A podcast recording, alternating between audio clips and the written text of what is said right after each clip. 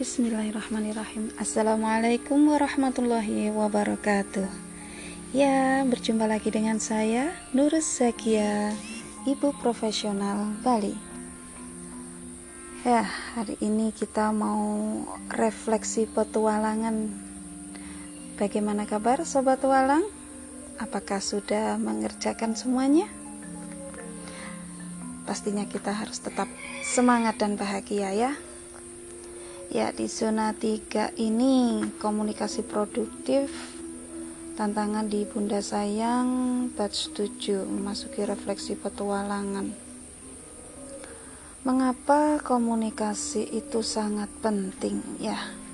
Karena komunikasi itu kita gunakan untuk berhubungan ya, untuk berhubungan dengan komunikasi kita dengan Allah, hablum minallah juga habluminanas hubungan kita dengan manusia karena kita adalah manusia sosial yang tidak bisa hidup sendiri jadi kita membutuhkan satu dengan yang lain.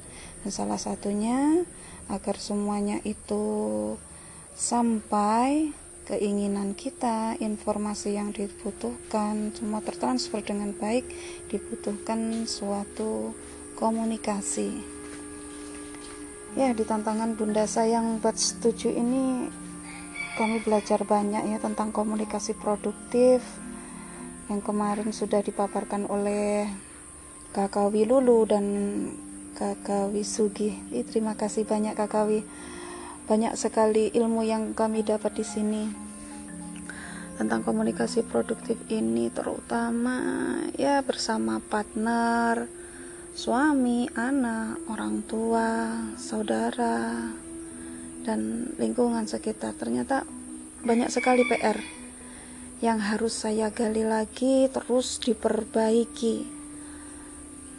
Salah satunya ya, komunikasi dengan suami ya, yang sebelumnya tuh uh, kita masih menggunakan yang namanya komunikasi batin. Maksudnya tuh kita sering menggunakan bahasa kalbu bahasa hati kita bukan cenayang ya. Jadi kita nggak bisa untuk membaca pikiran orang tanpa kita untuk berucap. Ya memang sih secara komunikasi itu bisa berupa verbal verbal maupun non verbal seperti itu. Alhamdulillah harta karun yang saya temukan di sini sebuah komunikasi itu bertumbuh ya. Yang awalnya komunikasi komunikasi saya dengan suami itu uh, jarang sekali kami jarang sekali kami berkomunikasi.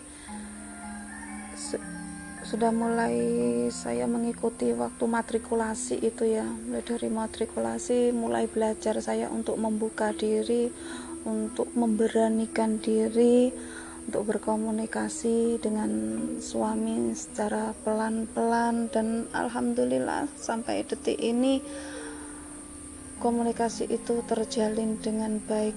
Ya memang semuanya tidak instan ya semuanya butuh proses dan sekarang pun kami pun masih dalam tahap berproses seperti itu. Jadi kami berusaha untuk lebih baik lagi dan lagi. Nah itu makanya saya menemukan bahwa komunikasi itu bertumbuh gitu.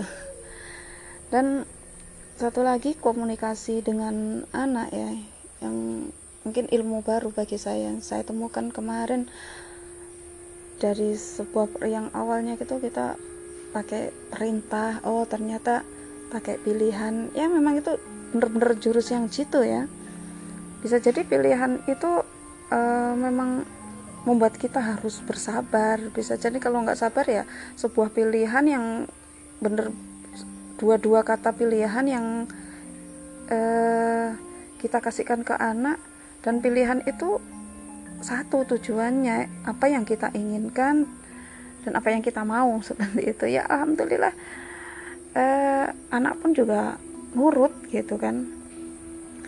Dengan intonasi yang ramah seperti itu.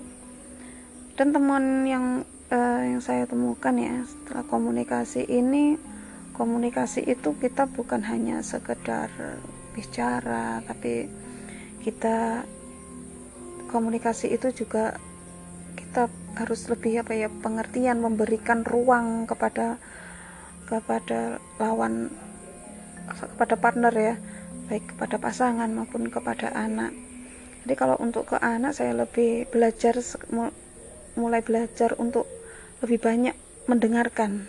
Nah itu salah satu komunikasi juga menurut saya ya mendengarkan itu. Jadi kita saling memberikan waktu luang yang banyak untuk kita saling bercerita. Jadi kita fokus misal anak dia bercerita yang awalnya dulu memang sering dia nanya atau apa pun kita sambil gitu loh kita sambil masak kita sambil pegang HP kita sambil uh, lihat televisi.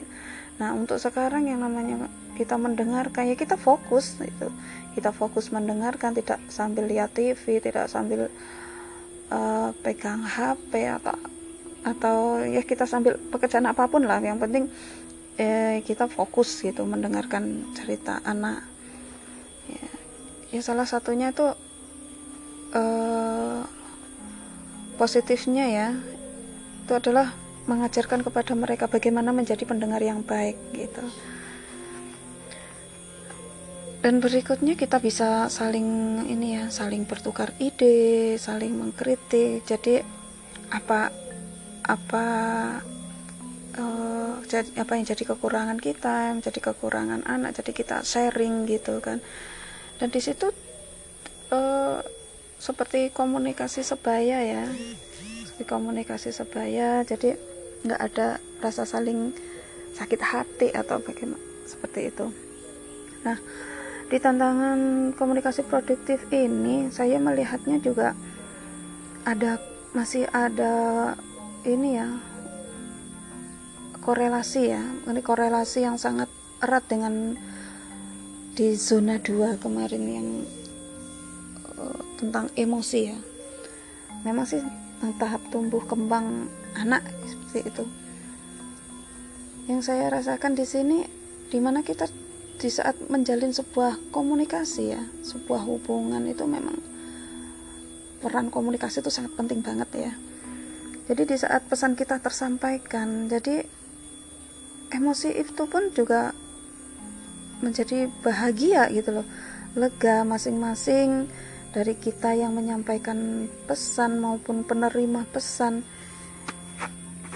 itu responnya bagus gitu loh. Akan tetapi jika sebaliknya ya jika komunikasi kita sampaikan itu tidak sesuai apa yang kita inginkan dan partner yang kita ajak komunikasi juga nggak nyambung yang kayak gini pastilah ada rasa namanya sebel namanya uh, gimana ya gemes gitu kan.